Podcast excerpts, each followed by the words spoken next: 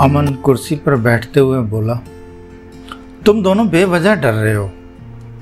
ये किला और इसके बारे में फैली सारी कहानियाँ झूठी लगती हैं।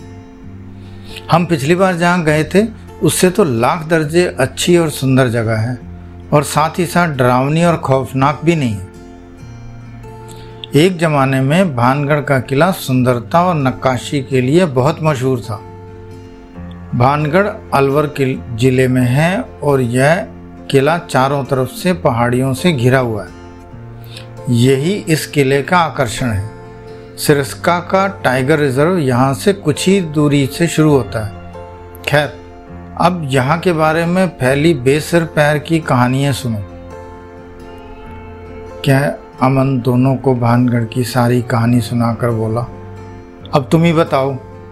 कि एक तांत्रिक के शाप देने से किले में मरने वाले आज भी वहाँ घूम रहे हैं, कौन विश्वास करेगा इन बेफजूल की बातों पर कहकर अमन चुप कर जाता है। कमरे में काफ़ी देर चुप्पी छाई रहती है। काफ़ी देर बाद जतिन बोला,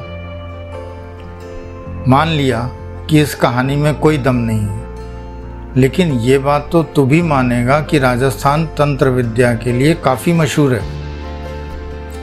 यहाँ पर आज भी एक से बढ़कर एक तांत्रिक हैं।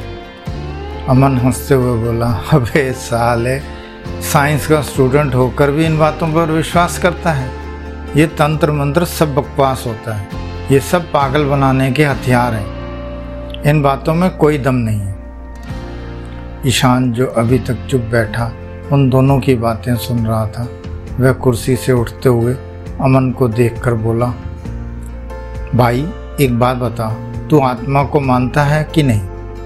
अगर आत्मा हमारे शरीर में होती है तो बिना शरीर के क्यों नहीं हो सकती? बिना शरीर की आत्मा को हम लोग भूत कहते हैं। माना कि भूत हमारा कुछ नहीं बिगाड़ सकते, लेकिन अगर वह हमारी सोच समझ शक्ति पर कंट्रोल पा लें तो हम वही करेंगे जो वो चाहेगा। अमन गंभीर भाव से बोला, मैं तेरी बात से सहमत हूँ। लेकिन भाई, आज तक ना तो मुझे और ना ही किसी और को भूत का कोई ठोस सबूत मिला है। सब हवा में तीर मार रहे हैं। अमन की बात सुन ईशान और जतिन एक सुर में बोले मतलब तू ये कहना चाह रहा है कि जब तक कोई ठोस सबूत ना मिले, तब तक इन खंडरों में जाकर अपनी ऐसी तैसी करवाते रहो? और जिस दिन आमना सामना हो जाए, तब उस आत्मा से अपनी वाट लगवाओ। अमन कुर्सी से उठते हुए बोला, तुम लोगों को नहीं जाना? तो सीधे सीधे क्यों नहीं बोलते? बेफजूल की बातें क्यों बना रहे हो? कोई बात नहीं, मैं अकेला ही चला जाऊँगा। मैं छुट्टियों को यूँ बर्बाद नहीं होने दूँगा। मुझे ऐसी जगह जाने की सनक है और मैं तब तक जाता रहूँगा जब तक कि मेरा आमना सामना किसी भूत से ना हो जाए।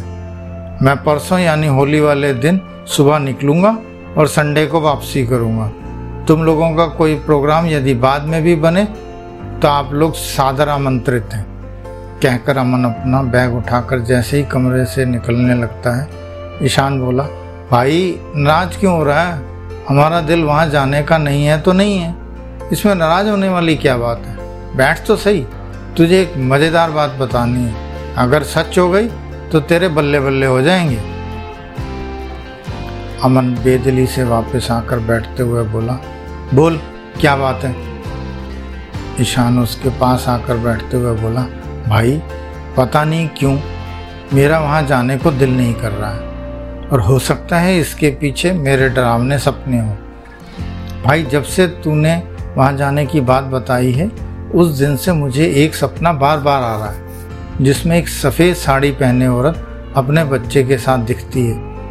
वह बारिश में पूरी तरह से भीगी हुई हम लोगों को अपने पास बुलाती है।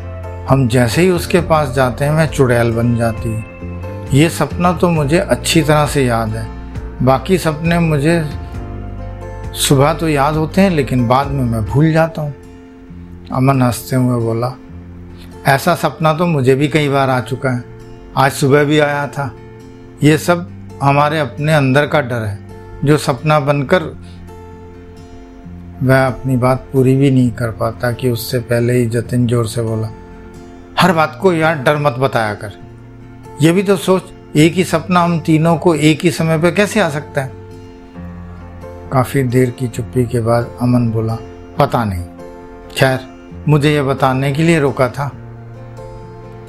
ईशान अमन के गले में बाहें डालते हुए बोला, तुझे याद है? मेरी बहन की शादी में तुझे एक लड़की बहुत पसंद आई थी। अमन अपनी यादाश्त पर ज़ोर डालते हुए बोला, कौन सी लड़की? ईशान बोला, जिसने गहरे नीले रंग की घाघरा चोली पहनी हुई थी। जब तूने उसके बारे में पूछा था तो मैंने बताया कि वो लड़की मेरी दूर की बहन लगती है। तब तूने कहा था कि दूर पास की बहन क्या होती है? तब मैंने बोला था कि वो मेरे पिताजी के कजिन भाई की लड़की समायरा है। तुझे याद है? तब तूने बोला था कि यार तेरी बहन भी सुंदर है और उसका नाम भी।